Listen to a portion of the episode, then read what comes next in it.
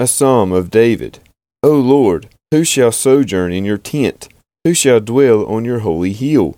He who walks blamelessly and does what is right and speaks truth in his heart, who does not slander with his tongue and does no evil to his neighbor, nor takes up a reproach against his friend, in whose eyes a vile person is despised, but who honors those who fear the Lord, who swears to his own hurt and does not change, who does not put out his money at interest, and does not take a bribe against the innocent. He who does these things shall never be moved.